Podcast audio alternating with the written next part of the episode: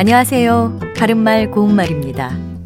오늘은 우리 생활 속에서 자주 사용되고 있는 외국어나 외래어 가운데 환경을 지키는 착한 소비와 관련된 표현을 국립국어원에서 우리말 다듬기 작업으로 정리한 것을 소개해 드립니다.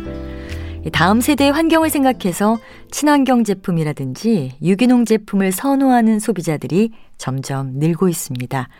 이런 소비자를 가리켜서 흔히 그린 슈머라고 하는데요. 이 말은 green consumer의 축약 합성어입니다. 이것을 우리말 표현인 녹색 소비자로 다듬었습니다. 또 일회용 컵 대신에 텀블러나 reusable 컵을 사용하면 환경을 지키는 데도 도움이 되겠지요.